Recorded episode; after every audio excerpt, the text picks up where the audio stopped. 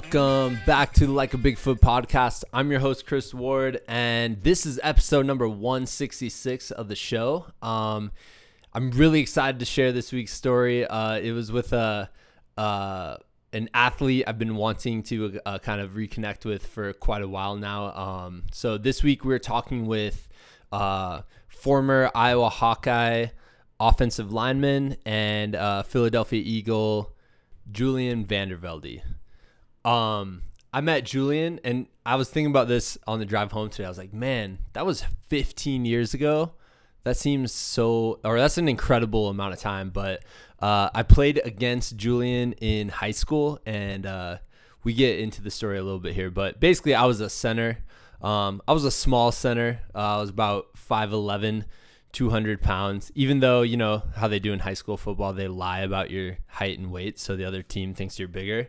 So in high school football stats, I was like 6'1, 220. Uh, but I definitely was not. Um, and I definitely stood out as kind of a smaller lineman. Anyways, long story short, Julian played nose guard for Davenport Central, and it was in my like top three most memorable high school football games. Uh, Julian was a beast, man. He he going head up against uh, a player who of his quality of his of his uh, size and his speed and his intelligence uh, it was difficult to say the least. And uh, the next day for us was homecoming.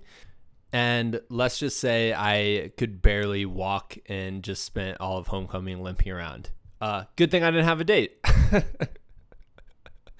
Um but anyways the one thing i really have have respected about Julian because you know once you play somebody in high school football and then they go on to college, especially when they play for your favorite college team, the Iowa Hawkeyes, um, you kind of follow their career and you're you're proud of them. You're like, wow, this is someone who came from uh, basically where I came from, and look at where they are now. Um, so I kind of followed his career. Uh, I love the idea of him being an offensive lineman, and I love talking O line stuff and geeking out about being an O lineman in this podcast because, you know, the O line from some fans, you know, of football is kind of the position that is is a bit overlooked and and what goes on every play is a little uh like dramatic story, like a dramatic battle between uh between two people every single play and to do it repeatedly over and over again throughout a game. Um is really cool. And so it was awesome. My favorite part of the podcast is when he, we get into some of his perspectives of memorable plays from an O lineman perspective. And he kind of describes that feeling of just really getting a block as perfectly as you possibly can. And i think it's so cool. And and to hear it from someone who performed at such a high level as he did was really cool. Um, one thing that really drew me to his story and you can check this out they did an nfl films uh, segment about it. I'll link it to the show notes. It's on youtube if you type in his name. Um, but his post nfl career uh, has, is really cool. He he just seems like uh, a passionate guy who who has always had athletics be a part of his life, and so when his NFL career was over, um, he took up a very uh, unique sport. He took up the Highland Games, which is he'll get into it, but it's essentially throwing really heavy things while wearing a kilt. Uh, super cool. Um, like I just I love when people find really unique passions uh, to dive into, and and especially with Julian, he describes being a blank slate going into any sort of athletic endeavor, and it's so important. And I think it, it, his story is interesting because it seems like he found this uh, this recipe for success really early on, and he's been able to use that in all sorts of areas of his life, uh, which is so cool. Um, and so when I originally reached out, I was like, hey, man, I attempted to block you in high school, and now you throw heavy things uh, while wearing a kilt, and I'm an ultra runner. Isn't it weird where life takes us? and and so that's kind of how how we connected there. So, anyways, guys, I really hope you enjoy the show. Um, check out his uh, Twitter handle uh, at Bat Mandervelde dot or dot com. That's Twitter, dude. uh, at Bad Mannervelde. And uh, yeah, if you're a Hawkeye fan, um, I hope this kind of like, you know, is a nice refresher after the rough week we just had after playing Michigan. So uh, go Hawks. Love the Hawkeyes. Um, really enjoyed talking to Julian. And let's get right into it. This is Like a Bigfoot podcast number 166 with offensive lineman, Highland gamer, all around good dude, Julian Vandervelde.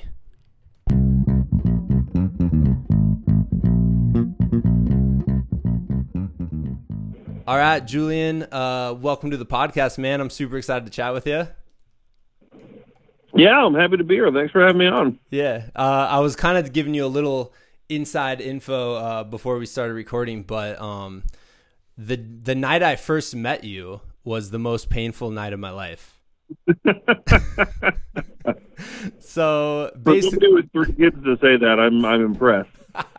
yeah. So basically, um, in high school, I was I was a center for Muscatine, Iowa, and if you I don't even know if you guys remember if you remember this at all, but if you looked at our line, it was like four guys who were six five, and then one dude in the middle who looked like a hobbit, who was like five eleven, and so like literally every team that year was like, oh, who's our best player on defense? Okay, we're gonna put him right against the center because that guy's their obvious weak spot and so it was like like you and Angerer and Mitch King and like uh Brueggemann for Cedar Rapids, Washington. Dude, it was brutal, man. It was a brutal year. That is terrible.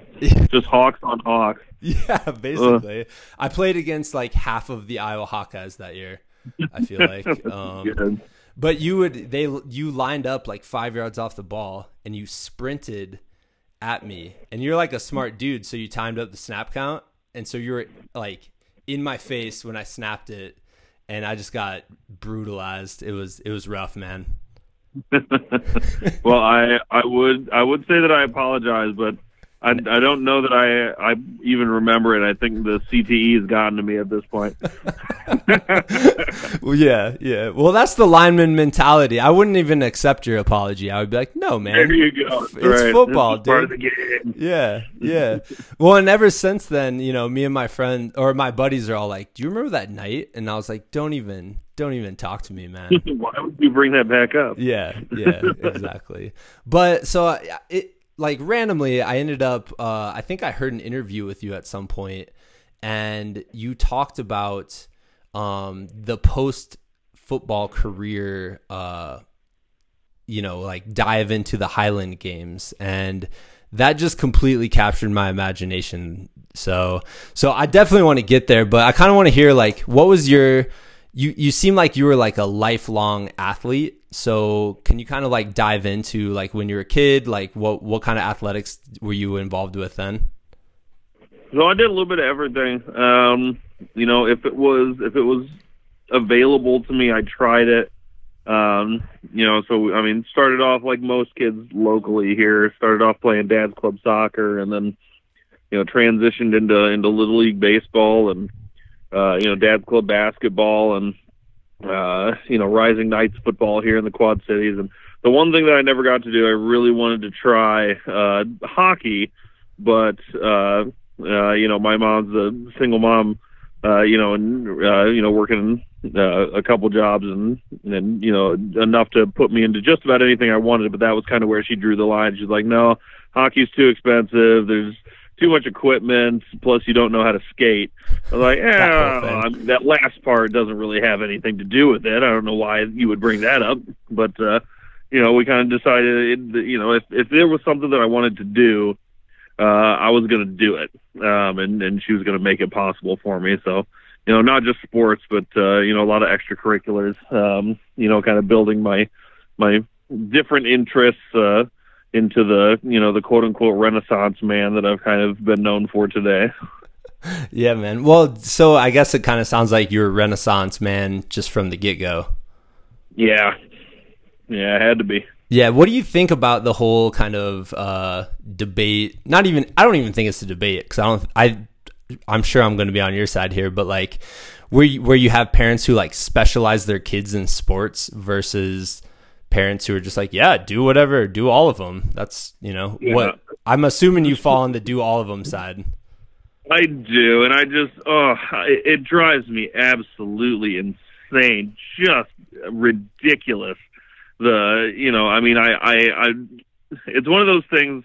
It, like it's up there for me with like anti-vaxxers and flat earthers, like the the parents who don't uh who who you know have their kids just play baseball. That's all they do is is travel baseball, right? Year round, like you know, twelve months a year. You know, in the winter they're doing uh you know they're they're off doing um you know clinics or whatever and then in the in the spring summer and fall they're playing travel league baseball and it's just like oh my you know everybody's it's expensive and it takes them away from other sports and other activities that they could be doing and um you know and I've I've talked to people from multiple other uh industries uh you know who complained about how it's how sports special specialization is just it's it's killing youth sports in general Yeah. uh, you know, and school sports because you don't you don't have the the athletes who uh, you know who who will go out for multiple sports.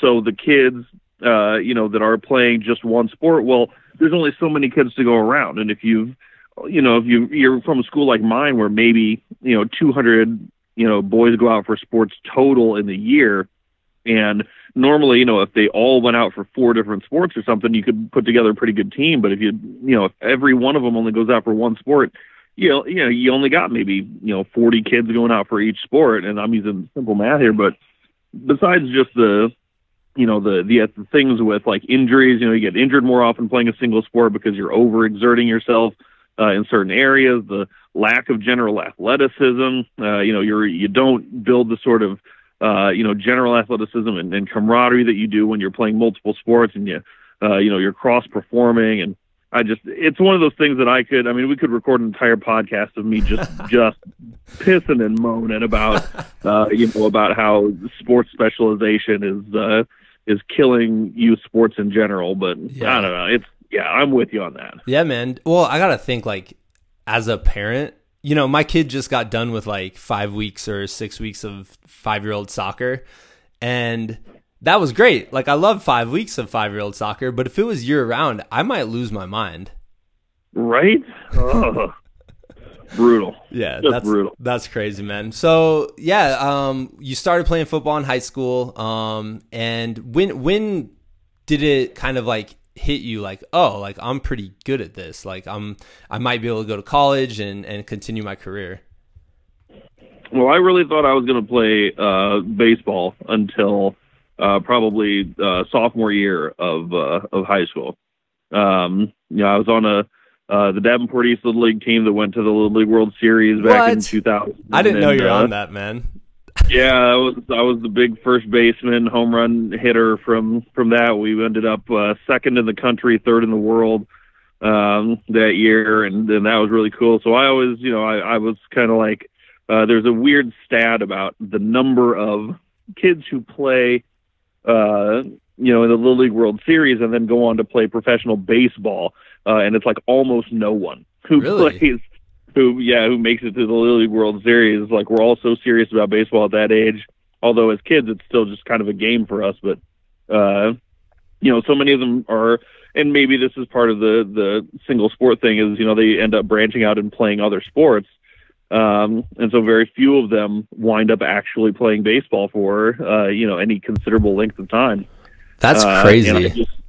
yeah, and so I I ended up getting to high school and figured out pretty early on that uh, I liked hitting people more than I liked hitting balls, and uh, you know by the time I was a, a sophomore, I had essentially determined that uh, that that was the direction I was going to go. I was I was too I was too big uh, for for baseball really. Um, I had become a contact hitter. I had changed my swing and my you know my hitting percentage was crazy, but they just wanted me to be a slugger, and uh, and I didn't want to be that. Um, you know, but on the football field, I kind of found myself and uh, and learned somewhere you know during that sophomore season was when I kind of figured out you know this was something that I could probably do at the next level too. I think it was probably when you were just bashing me across the face. that may have been a part of it. like that was really fun. Uh yeah, man, dude, that's okay, so that's super cool. Um and like always an Iowa fan, or or was there other teams oh, on yeah. the table, or? No, I mean I was born and bred a, a, Hawkeye. I was I had offers uh, from like Stanford, Kansas, Michigan, Georgia Tech, uh, you know, a couple different places. But uh, you know, at one point it was the the what came down to the choice was uh, was I, I hadn't received a scholarship offer from Iowa yet. Uh, I was kind of waiting on it to see if it was going to pop, but I had the one from Stanford, and Stanford wanted me to come out and play defensive line, and of course that you know you, know, you talk about the quality of schools, quality of education, and you know where connections can take you down the road. Like Stanford's about as good as it gets in that regard. Um, but at the time, they were terrible. Right, that was before Harbaugh got there and turned them around. They they were just, I mean, bottom of the barrel. Uh, and so for me, uh, you know, as as great as the educational aspect of of Stanford was, I was I thought I was going to be a a doctor or a writer or something, you know, the Iowa Writers Workshop, I was like, well, if nothing else, I'll just walk on to the Iowa football team to play offensive line. Like that was my my deter my decision was between having a full ride scholarship to Stanford or walking on at Iowa, and I was leaning towards Iowa even then. So wow. once the uh, once the the offer came through, it was all over at that point. Yeah. Did you grow up like going to Iowa games and or like watching them on TV all the time? Yeah, yeah, they were. I was actually more into uh, the basketball team when I was younger, but then as I got, uh, you know, as I got older and, uh, uh, you know, and, and basketball, I'm one of the worst basketball players you've ever seen in your life. Um, so after once that uh, uh, kind of wore off for me, it was like, well, you know, if if I'm going to be playing football, I better actually get into it. Uh, I don't think I actually watched my first football game until I was like eight or ten years old. Um, you know, I didn't watch an Iowa football game until a little after that. But I I vividly remember like the you know the 2002 season with the uh, you know with Gallery and Steinbach and and Brad Banks and all of them. And I remember you know the the the the Outback Bowl against LSU. Um, you know the the catch from Warren Holloway and oh, everything. Best you know, moment those ever. Are, those yeah those are those those you know moments that are drilled into my mind um, as being uh, you know immortal moments in Iowa Hawkeye history. Oh yeah, for sure. So like what was it like when you got to Iowa City and you joined the team and and all that? It was great. Uh, it was kind of surreal. You know, I was I, I didn't really I didn't really feel like I belonged there because I was I've always been a small lineman above the high school level. Like from once once I got to college, I wasn't I wasn't a big kid anymore. Um, I was always one of the the smallest guys, um, and so I just kind of uh, you know, put my head down and went to work every day, and that was that was just my mentality. I, I was coming in behind a just monstrous recruiting class, right? Coming off of those really successful years, um, you know, in the in the mid 2000s, there, the early to mid 2000s with Kirk. Um, you know, the the offensive line. I think that I had like the year before I got there, they'd had um, like four offensive line recruits that and like two of them were were four stars there was a five star or something like that. Like they were wow. uh you know, they had a couple of army all americans it was just an outrageous uh recruiting class the year before me. And so my whole mentality was well i'm just gonna i'm gonna you know i'm gonna get my education. I'm gonna keep my head down keep my mouth shut listen to everything the coaches say. I'm just gonna grind it out for four years behind these incredible uh athletes and uh, and when I, you know, I'm a senior, uh, they've all graduated. You know, I was like, I'll start for a year and, uh, you know, maybe get a chance uh, if I have a really good year to to get into an NFL camp or something as a free agent. Like that was kind of the the mentality that I had coming into it, and uh, uh, and I don't know, somehow that just wound up being uh, you know, the the attitude that allowed me to kind of, you know, cross that that threshold from uh, undersized, uh, you know, guy to, uh, you know, just to four year starter. I don't know where exactly that happened, but. Uh, somewhere along the line. That's great. Well, I mean, it has to be something with your mentality or or the way you uh you know, kind of like meld with a team, right? Or like, do you give any credence to that? Like, you were just like a really good teammate and and smart and able to like kind of figure things out. Um, yeah, I think a lot of it was just coachability. Yeah. Uh, you know, a lot. There's a lot to be said for uh, for for doing things the way that the coaches want you to do them. Um, you know, I think a lot of people kind of have it uh, in their minds that uh, you know that they have the answers. Um, you know, the the further up in the sport you get, um, the more guys you find are are humble and willing to change their technique. Uh, you know, to whatever their coach wants them to do. Um, and I think that that's you know that's a, a testament to the fact that that's the kind of guys that make it to the next level are the ones that are willing to to change what they're willing what they're capable of doing. So I was actually kind of fortunate coming from a program at Davenport Central that you know as as terrible as that uh, the memory of me running you over was for you, I can almost guarantee you we lost that game to you guys. Um, I think we won uh, four games in five, in four years while I was there at the varsity level. Wow. Um, so we were not a good team. Um, and so for me, I really didn't have like a, you know, a place that I was even starting from when I got there. It was legitimately just like mind blank slate, wipe it all away. You know, we didn't really have a serious lifting program at Central. We had BFS, which I, you know, learned was uh, was not super super great for your body. Yeah, uh, yeah. the way that the weight room. So everything about the Iowa program was was just me starting at a blank slate and doing everything the way that they told me to do it um, as hard as I could. Uh, and so that that wound up, uh, I guess, talk, you know, hearing some of the vets, or I call them vets, the guys, you know, who are a year or two older than me. Now, when we all get together for like alumni gatherings, hearing them kind of talk about, you know, me and what they saw in me coming in, uh, you know, I think that was the thing that really endeared me to that team was my my willingness to just basically shut up and and and put in work uh you know and and you know run run run till i puked and then get back up and run some more or you know lift until failure and put it down for a second get back under it and try it again and uh you know just i was so bad when i got there like i had nowhere to go but up Yeah.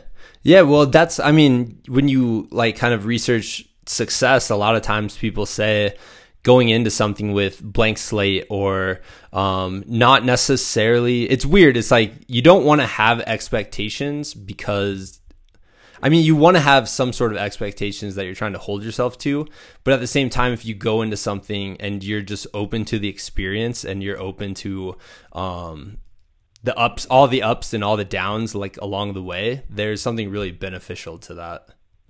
yeah absolutely Yeah, that's cool, man. Well, and you know, as an Iowa fan, like I'm a huge Kirk Ferentz. Like, I, I just think that guy's awesome. I, I one Yeah. time I was at a a coaching conference um because I, co- I coached in iowa city iowa city west for a couple years just like the freshman football team but we went to a conference and in the middle of the conference some guy in the crowd like coach ferentz is talking and some guy in the crowd starts having like chest pains and like like a superhero coach ferentz is sprinting past everybody and like gets to the guy and is like holding his head and is like directing like somebody call 911 and all this stuff. And i was like this is crazy. Holy smokes. Yeah yeah. So i mean as a leader i just i look up to him so much. I think he's he represents the some of the concepts of like stoicism and and just really like logical thinking and not letting his emotions kind of get a hold of him. Um i'm sure as a player you probably have a you know your own perspective. Yeah, I mean it's it's tough with coach because he's it he is what you what you see is what you get. yeah. Like there there really isn't um you know there's uh you know I I get that question a lot. Like do you do you have a you know a perspective on coach Ferentz that the rest of us don't have? Yeah. Like you know there is what can you tell us about coach Ferentz you know that like how is he in you know in the locker room or whatever? Like he's he's the same all the time. That's, that's the best thing about it. like when he does his press conferences that's not just him you know not giving the media anything to talk about. Like that's legitimately the way that he is in the locker room he doesn't talk shit about anybody he doesn't, you know, he doesn't like he's not a big rah rah hype it up guy. You know, it's he's just very even keel and everyone do your job. Uh, you know, do nothing but your job and do it to the best of your abilities and trust that the people around you are going to do their job. And if everyone just does their job, we're all going to be okay. That's is just the way he is. Yeah. I love it. I love the simplicity of that though. It is. It's great. It's like don't complicate things. Just do your job and you'll be fine. Um he's the best. so eventually like when did you realize like I mean I guess you said going in you had the goal of possibly walking on uh, to like a practice squad of the NFL and stuff like that. But like when did you realize you were getting some some traction and and it was a real possibility? Um, to to play or to move up? Uh to move up, like to go into the NFL. Oh man, I don't I don't know. I think it probably wasn't until you know senior year. I think, um, you know, I was still just I I was I, I came off a a shoulder surgery going into my second uh year as a as a starter or third, I can't remember. Um, but it just you know, I I had all these plans uh, going into my, uh, I guess it would have been my my true or no my red shirt um, junior season, and uh, had shoulder surgery, kind of derailed me um, a little bit, but we had a great team, came back from it, and that was our Orange Bowl year, um, you know, and everything was was great. Uh, and and then just kind of came into into senior season with this idea that okay, uh, you know, it's it's not enough to just be uh, a part player at this point because I think I was the only I think I was the only uh, senior on that offensive line. Um, yeah, because I mean the the recruiting class, like I said before me, had been so insane that like my recruiting class for the offensive line was me and then Josh Keppel and Kyle Hageman, who are walk-ons. Uh, so we, um, you know, so I was the the only guy on scholarship uh, in that senior class that was an offensive lineman and starting. I was like, I need to, you know, step up and take on, uh, you know, more of a leadership role. And uh, and so you know, just more hours of film study, uh, you know, more more work on the field, more work before practice and after practice, and uh, you know, it was more for me just about kind of, you know, showing the younger guys how it's supposed to be done. And in the process of doing that, I know the first half of that season, um, you know, I was I was playing really well. I had kind of a rough game against Arizona, but uh, you know, came back and and in Big Ten play we were doing really well, and I was playing at a high level, and you know, we beat uh, you know Michigan and beat Penn State, and uh, you know, and at one point I was like, man, this, you know, I I might have a shot at the next level. Like I don't know if I'd uh, necessarily get drafted, but I'll at least have a shot at it. You know, yeah. somebody will take a camp. And I mean, you look at the numbers of guys who have played under Kirk Ferentz, who played at Iowa, uh, especially on the offensive line, but uh, just across the program in general. Like if you're if you make it to Iowa and you are a senior and a starter, you are almost guaranteed to at least make make it into somebody's camp if you want to. Yeah, I saw right? like that. If you want to keep playing football. Other, did you see that stat that they put on? Yeah, uh, that stat, that ridiculous crazy, stat. Man. it was like eighty. Yeah. I can't remember eighty six percent or something. Yeah, it's like eighty six or eighty seven percent of of Iowa starters go on to to you know play at the next level or at least you know make it into a camp. Um, so I knew I was going to have a shot somewhere. Uh, but you know, I, I really I was just so focused on that season and uh, you know, we had some tough losses, um, but the thing that you know that they teach and preach at Iowa, so much of it is about okay, uh, it's not you know about you know that particular game or like the next game. It's all about um, you know the next play and focusing on what's coming up. Uh, what's coming up next. I was never really thinking about the next level. I was always just focused on what was happening at the moment. Um, and so in the you know, I, I didn't think until after the season was over about really, you know, the possibility of going up to the next level. But then they have those meetings with you, um, you know, where they bring in all the seniors and they're like, you know, these are what you look for in an agent. Uh, you know, for those of you who go on to the next level, like these are things to look out for. This is what we the resources that we have to help you if you want to go on to the next level. And and I think that's really when it kind of becomes real for you. Yeah, yeah, man, dude, that's crazy. When they said that, were you just like, "Whoa, what do you mean?" like, no, I kind of a, a little bit. It was kind of you know, it's you don't really know anything about it. You you've spent so much time, uh, you know, worrying about uh, you know the next play and your uh, the next game and the the guy that you're you know playing next to and you know and doing you know what you can for the team uh, that you don't really think about uh, you know the NFL until it's time for the NFL. Uh, and so, um, you know, just kind of playing your part. I don't think sometimes you realize how big of a part that is until it comes time, uh, you know, to, to go to the next level. And, and somebody's like, yeah, you were, you know, we've been watching you for a while. Like, wow, really? I just kind of, I was just kind of showing up and going to work, but that's kind of cool. Yeah. Yeah. That's definitely like the lineman mentality it seems like you know like the i just show up um you're not really like looking for praise necessarily. I mean you know and anyone who is a lineman in football knows like you don't always get praise for all the good things you do but you definitely get hear about it when you mess up. Yeah don't if you want to if you want you know praise and accolades don't be an offensive lineman. That's why like okay so i teach seventh graders now and, you know, I talk to the football kids and I'm like, what position are you? And then some of them, you know, they look ashamed for a second and they're like, I'm a, I'm a guard. And I'm like, that's the best position, man. Like I try to like do the extra, you know, like build them up even more. Heck yeah. Yeah. I'm like, that's the best. When you, so, okay. What's the, what's the greatest moment as an offensive lineman? You know, like, can you describe like a certain plays where you're like, this was just like, the best moment ever?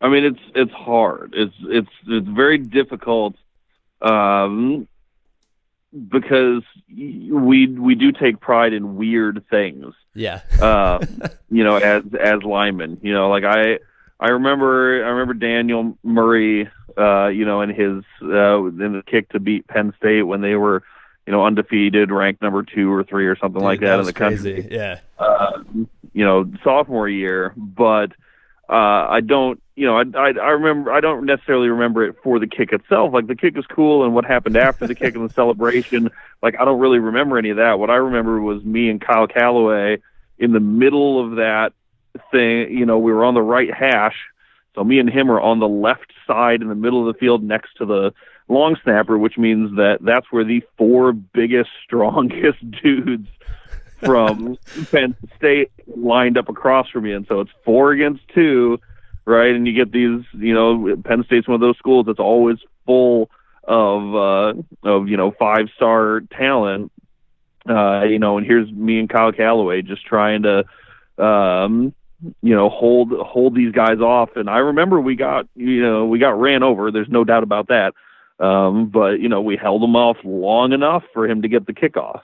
And uh, yeah. you know, and so it's just that it's that doing your job well enough for long enough to let someone else uh, you know, make the kick or make the pass or or you know get the block or whatever. Like those are the the things that we take a lot of pride in. Dude i hope um, yeah i hope one person listens to this podcast and then re-watches that play and then like sends you a message and is like dude i watched you guys get destroyed but you got destroyed slow enough that they didn't block it. Yeah that's what it's all about. That's awesome man. What what about like the moment you're it's like a run block and you're like really driving them back and they're about to just give it up. What like what's that moment like?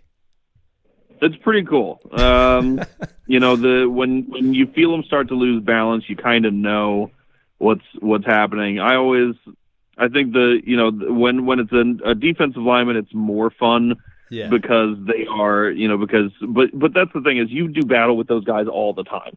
Um, you know, so you're going to get some with them. Uh, you know, they're going to get some on you. It's just you try to get more than on them than they got on you. Um, you know the the ones that that I think are are more fun are the ones where you know it's coming before the you know before it happens. Um, like I always remember uh, senior year when we were playing Michigan, and there's uh, we were running a, an inside zone to the right, and I just I remember we had I had watched films so many times of their defense playing this, you know, running or whatever their base defense was against this play. Like I knew the linebacker, I knew his number, like I knew his name, I knew everything about him. Um, and since it was a three-four, and I was the guard, you know, I was going to take the step, check the knee, and then I knew exactly where he was going to come down to, like the level he was going to come to. I knew exactly the technique and the position he was going to be in, and I knew exactly where I was going to hit him and it was just like autopilot. Like i'd seen it a thousand times before on film. And sure enough i took my step checked the knee turned up field and just took that power step right into his chest and just crumpled him like a sack of bricks. And it was just it was every it was just like i knew before the play even happened i knew exactly what was about to happen to this guy because I'd seen it on film so many times. And like that... those, you know, those ones, those are the best. Those are the best ones where it's like he never stood a chance, right? Yeah. That's those are the ones that are most fun. That's awesome, man. Is that do you think that's any I mean, it's obviously preparation, but do you think it's a little bit of visualization too? Oh, it's a ton of visualization. Yeah, but you've got to that's the thing is you have to have seen that happen yeah. on film to envision yourself doing it, to envision him doing the thing that sets you up to do the thing that you want to be able to do. So yeah. it's kind of a combination of, of, of both. You're like a chess master, dude. That's what the game. The game is one big chess match. It's so much fun. I still have fun watching football. Not so much the pros. Yeah. But I do like I do like college, and I really like when you get like a really good. The one thing I like about the pros is that a lot of times they have more freedom, like with the quarterbacks and the linebackers, to adjust and I always remember there was like some play. Um, I think it was Peyton Manning and uh, and the Broncos were playing like Luke Kuechly and the uh, and the Panthers or something. And I remember the play. You know, both of them they called it in. They get set in their formations, and Peyton looks uh, at the defense and he.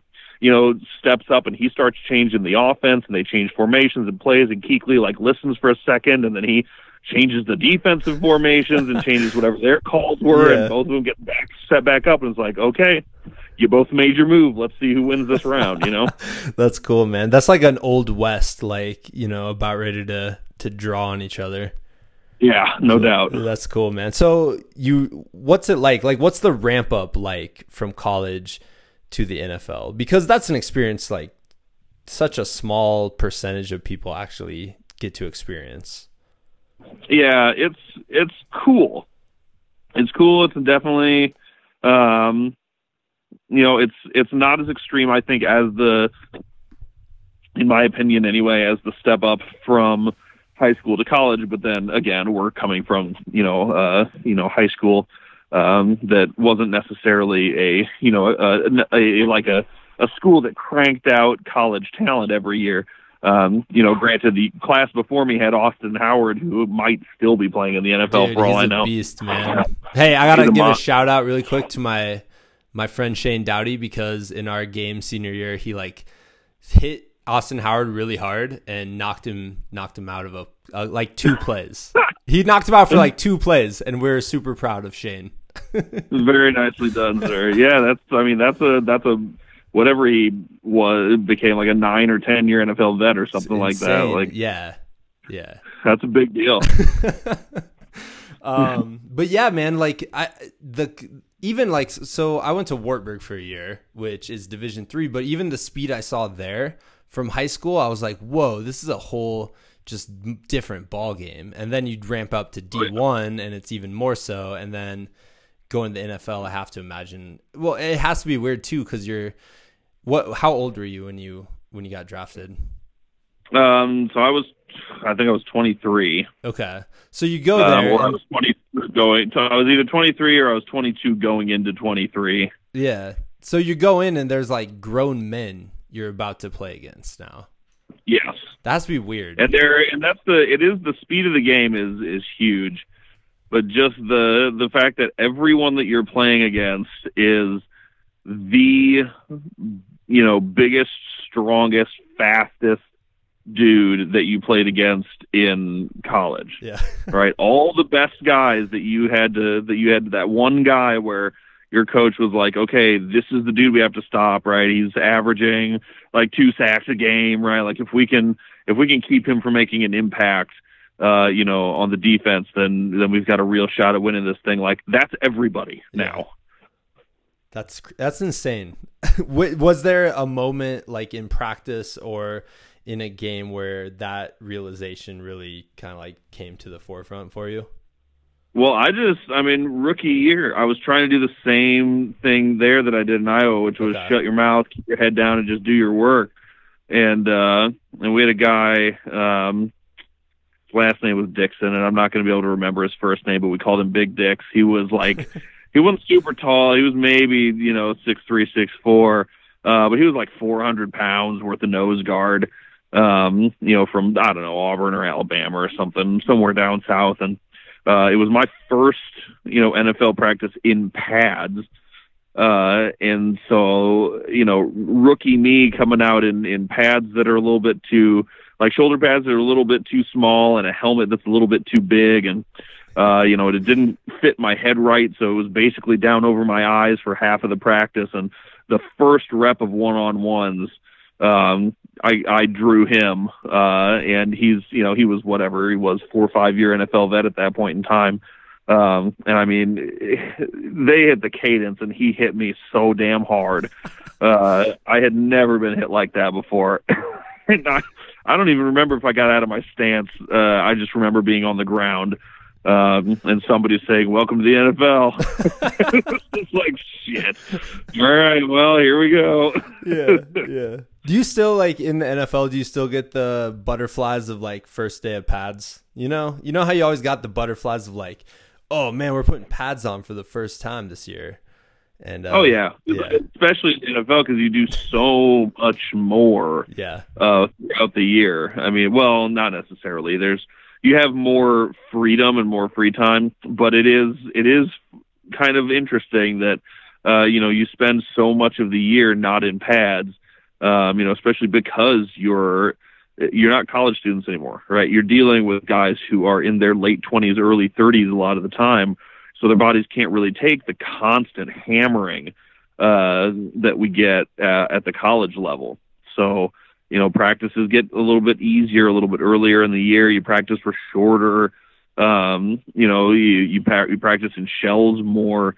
Uh, so by the time the season's over, um, you know, and you're whatever six months until camp starts or whatever it is, uh, you know, that first that when you do mini camp, it's it's you know, it's like spring ball. Like nobody really gives a crap.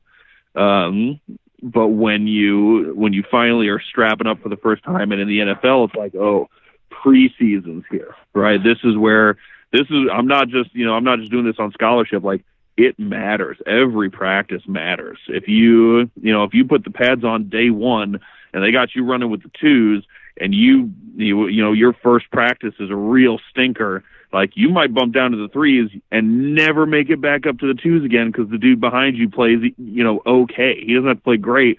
He can just play okay, and you never get that position back. And then they cut you in a couple of weeks. Like that's like the pressure to perform every single day is immense. But you know, it just it makes it so that when you do strap the pads on, like go time is go time. There is no time for you to you know adjust to hitting somebody. You better come out swinging. Yeah, yeah. How did people handle? that pressure. That seems like a lot of pressure. It is. It's a lot, and that's you know not a lot of people make it um, at all, and even fewer make it to the point where you know they get benefits and stuff. But um, you know, part of that is because it's a young man's game. Part of that's from the pressure. There's so much more that goes on than just the the physical side of the sport. Yeah, yeah. How many how many years did you did you play there? Uh, five years in Philly. That's awesome, man. I know uh, just from reading a couple articles online, like you had quite a kind of like unique NFL career. Mm-hmm. Yeah, it was, it was a bit of a bit of a run around. A little bit of a roller coaster ride. Yeah, up down and all around. Yeah. So can you kind of like I don't know, just just real briefly because I definitely want to get to the Highland Games because I want to hear how you ended up going from NFL to wearing kilts and throwing heavy stuff. But um, but can you kind of like give us an idea, like like I guess what was your NFL career like if you had to like kind of summarize it?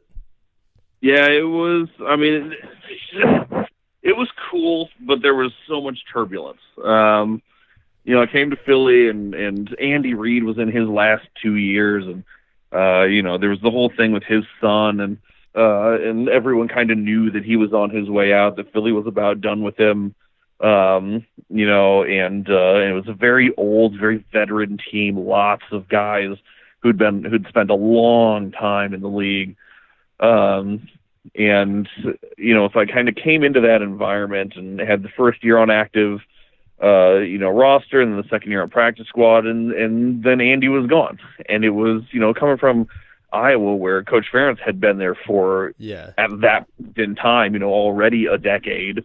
Um, you know, and you know, and look at you know now, uh, you know, to I'd never been a part of like a coaching staff changeover. So I spent a month in Tampa during my second year, which was miserable. I don't even consider it part of my career. Greg Schiano was the head coach, and it was the worst run organization I've ever been a part of. Um, but thankfully, I was only there for a month. But to go from that, and then Chip comes in, and Chip was more of what I had expected or come to, you know, expect of a coaching staff because he was a college guy. And I kind of still had that college mentality. Now, not a lot of other people did. There's a lot of turbulence with you know him treating all of us uh you know kind of like college kids and um you know and being very micromanagey and stuff and a lot of the vets you know kind of not liking that and rebelling against it but it was kind of a breath of fresh air for me in my career. Um but when I blew my back out going into playoffs um you know that first year uh my whole game because I've never been a big guy uh, has always been built on being smarter and quicker and more explosive. Um, you know, hang cleans, uh, speed squats, banded squats. Um, you know, uh, that was that was where I lived was in the realm of of short explosion um, and being quicker than the guy across from me. And uh, you know, I blew out my L5S1. Uh, it took me about a year uh, to fully recover. Um, you know, and I never really got that quick pop back um, that I had beforehand. Um, so I managed to to squeak out another year, but that last year, that fifth year, I was so in and out. I was the 53rd man on the roster. So when somebody, when a, you know a linebacker rolled their ankle, uh, that was a starter, and they needed to bring in a backup linebacker for a week, you know I was the guy that they would cut, um, you know, and just be like, hey, hang out for. You know, they would like, you know, we like you. We, you know, you bring a great character and great energy to the team, and uh, you know, we want you, we want you around and everything. We just, uh, you know, we, we got to do this for numbers sake. So I would leave for, uh, you know, and hang out in my apartment for a week or two while they healed up that linebacker. And then he'd come back to the active roster. They'd cut the dude that they had brought in to be his backup. And then they'd bring me back onto the team. And, um, so I wound up over the course of that five years between Philly and Tampa, um, with a total of 23 transactions between uh, you know, being signed, cut, put on practice squad, brought up from practice squad, cut from pra- or brought up to active roster from practice squad, cut again, back and forth, and all that. Um, and uh, 21 of those transactions were with Philadelphia. Wow. Uh, which apparently is an NFL record. So uh, every it's kind of funny. I stay relevant because every like year or two, um, Philly will have somebody else in that position where they like come and go uh, from the uh, from like the practice squad or whatever, you know, like a special teams guy who you know might be on the practice squad for two weeks and then cut, and then they bring him back, then he gets bumped up to active roster, and they cut him, and uh, you know, and people start going, oh well, looks like we got another Bat Mandervelde on our hands, which is my Twitter handle, and so I I regain relevance. I make a couple of you know snarky uh, tweets about it, and, and make a joke too, and people Yeah. are like, "Ha ha miss you around here, dude." And I'm just like, "Yeah, miss you guys too." And it disappeared again. yeah, that's awesome. And when did so when did the Highland games kind of come into come into play? Um, so that was after. Um, so the the last time I was I was released from the team.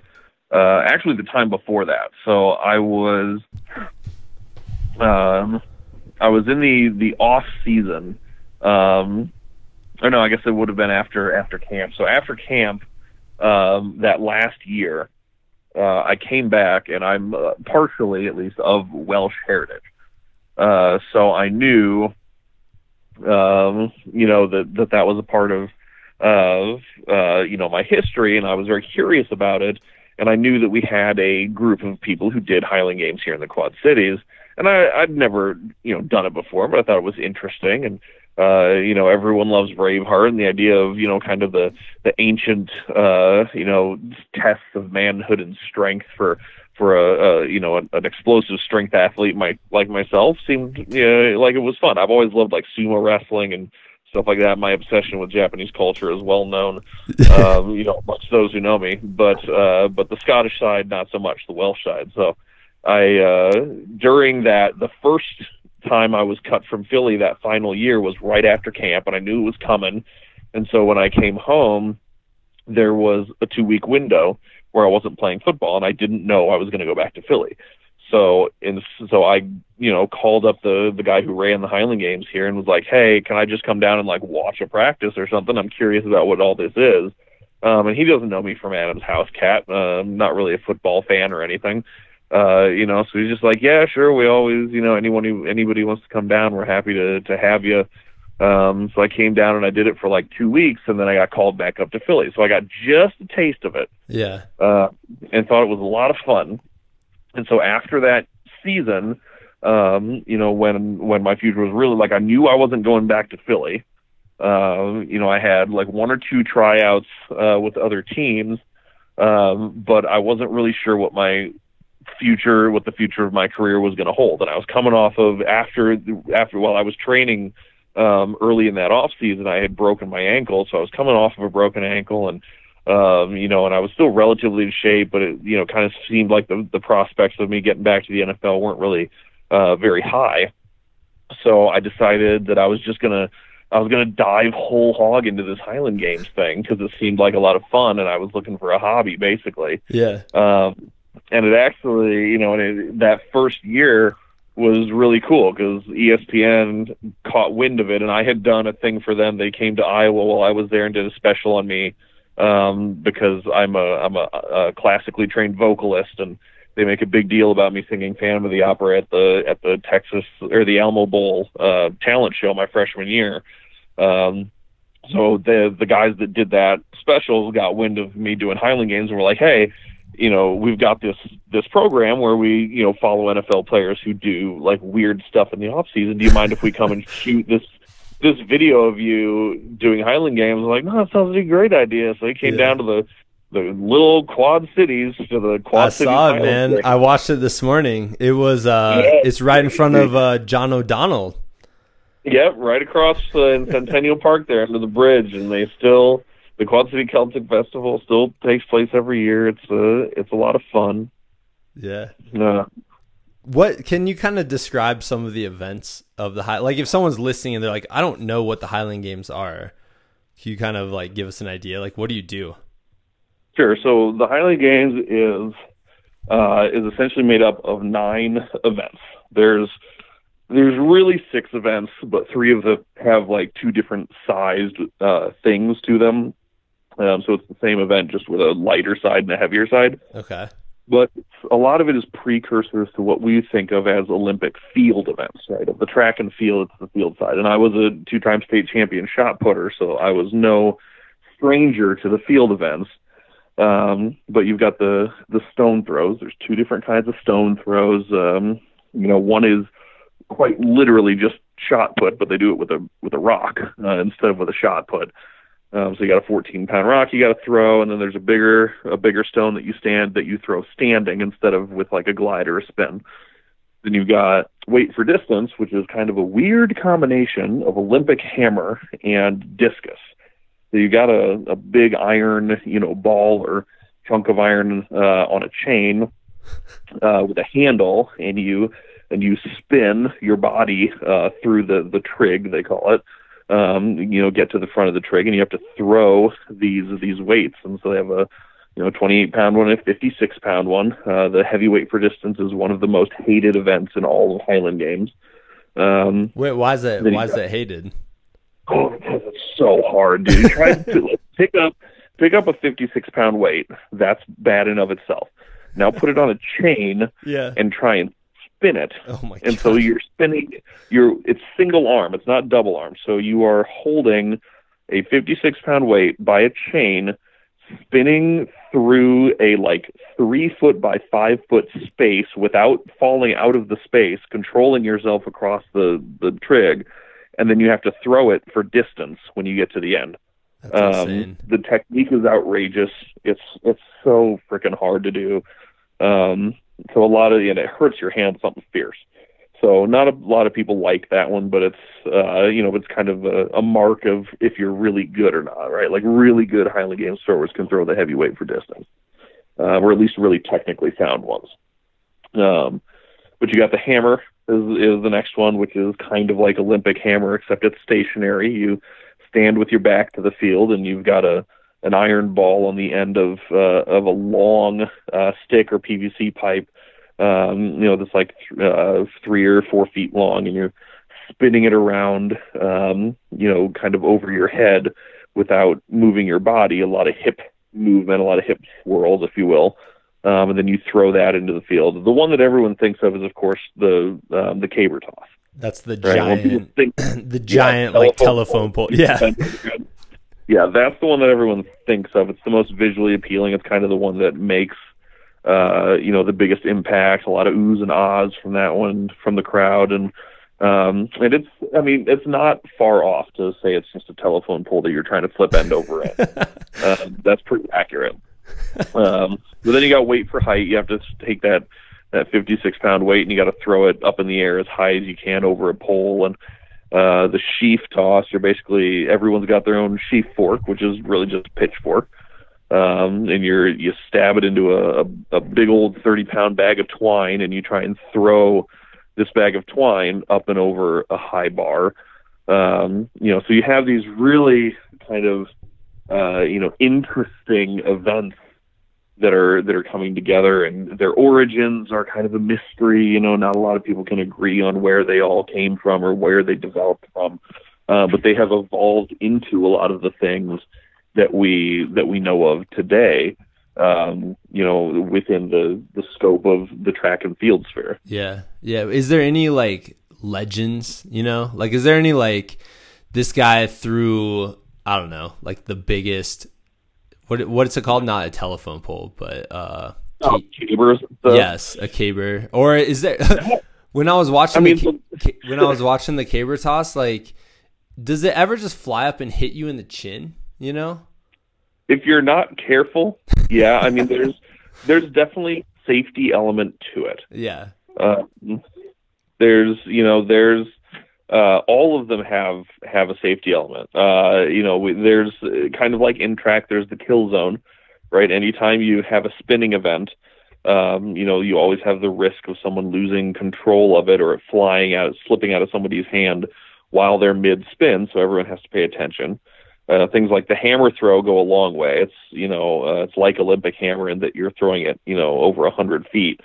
Um, so it's uh, you know when you're down range, you kind of have to keep your head on a swivel and make sure you're paying attention. But yeah, things like the caber people, the caber slips out of people's fingers and crushes toes. Um, you if you you have to time the pull on it, like where you try and actually you know uh, you know explode upward with it and flip it end over end. Like if you time that too late and the front end of the caber hits the ground too fast, you can snap the caber in half, and so then the you know the sharp end will come spinning back at you. Um, you know, if you do it too early, sometimes uh, you know before the top end is falling enough, you're basically just pulling it back into your own face at that point instead of up in the air. So there's there's a lot of technique and a lot of training that goes into it Yeah. uh, to make sure that you're doing things on the up and up. That's crazy, man. Do you still do you still do it? Do you still uh train for this? It's been about a year since I have. Yeah. Uh, my the demands of my of my uh, current career have made it more difficult Yeah. um, for me to for me to do it. Plus, the third baby doesn't help. Um, you know, with with personal time.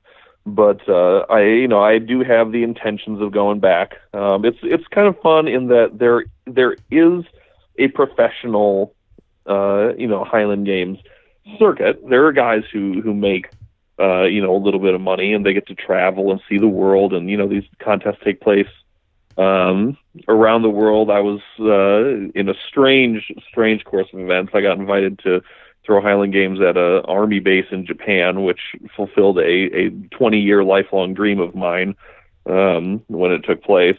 But That's uh, you know, cool, man. but that was yeah, that was one of the coolest things I've ever done. But the uh, but within the amateur circuit, you know, you got classes. There's you know, there's lightweights and there's uh, you know, the big guys. And within the big guys, you got you know, C class, B class, A class, Super A's. Um, there's masters. Uh, once you get above a certain age, they let you throw lighter implements if you want to. Like, it's not something where I have to be super competitive with it and do it all the time and be in season and out of season. You know, since I'm really just doing it for fun, it's Yeah. you know, next year maybe I'll jump back into it and uh, you know, and just and have a good time. It's more about uh, it's it's more about the the people that you get to be around who are all great people at these events, and they all take place, or almost all of them take place at like cultural you know fairs and Renaissance fairs and uh, you know and, and Irish festivals and Scottish festivals and you know sweet corn days and uh, you know all these like really cool events where you you go and you throw for a day and in between events or whatever you get to go and walk around these these these uh, you know these fairs and these festivals um, you know and and really get to experience a lot of different uh, you know foods and cultures and people um, and so it's it's a lot of fun I I just really I really like it for that aspect of it. yeah, for sure. Have you ever heard of the uh, Grandfather Mountains Highland Games? Maybe. Okay. I actually, I, I, so I have an Instagram that I almost never post to or check, but I know that like I have friended um, like forty or fifty Highland Games uh, Yeah. that have their own Instagram account that Lord knows I'll never actually go and throw at, but it's it's fun to kind of you know like the the Alaska's got a couple Highland Games. Oh, that'd be cool. Colorado and stuff. I'm like, Yeah. I'm never gonna make it more than more than probably a three hour drive from the Quad Cities, but it's it's still cool. Yeah, the one in uh it's in North Carolina. I just the reason I heard of it is because apparently it's been 65 years there. But uh you I heard about it cuz there's this marathon that runs from the uh Appalachian uh, State Stadium.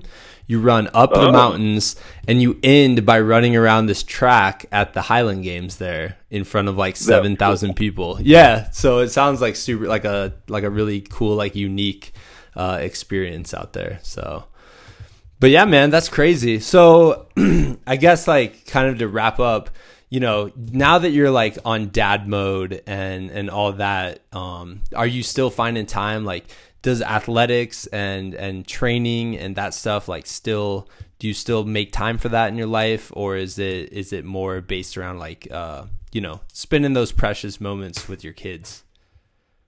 It's a lot more spending the precious moments with the kids. Um, you know, I'm I'm kind of I'm I'm transitioning in my current uh, you know job from a position that really didn't afford me a lot of time for anything Yeah, into a position where I'll have a lot more control over my time. And I definitely want to make it a priority, um, you know, that I'm able to, uh, to get back to, you know, training a couple times a week and, and getting myself back in some semblance of shape that isn't round and, uh, and old and bald and broken.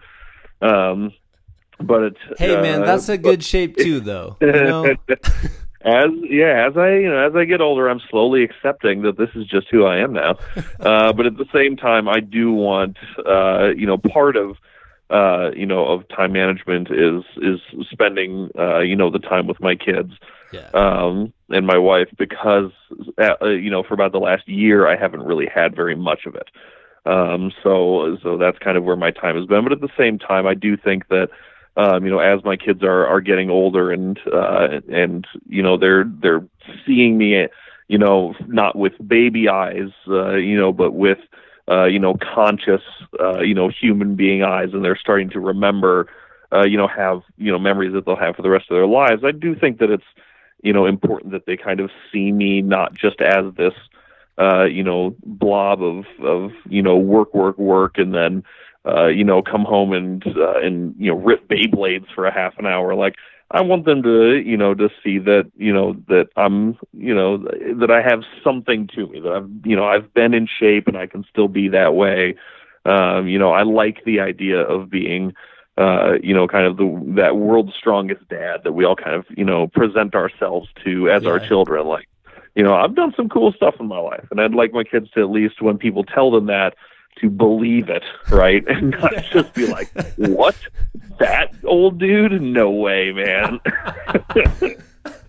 yeah, yeah. No, I get it, man. I get it. It's cool. You the whole like wanting to be a superhero in their eyes is is really is really cool, and I think it's good to for them to see you doing something you're passionate about, but also like, I mean, I always look at sports like it's play. You know, you're going out there and you're getting your adult playtime, really. Um, mm-hmm. And for them to like actually see that and witness it and and see that that's a possibility when when they become adults is is super important.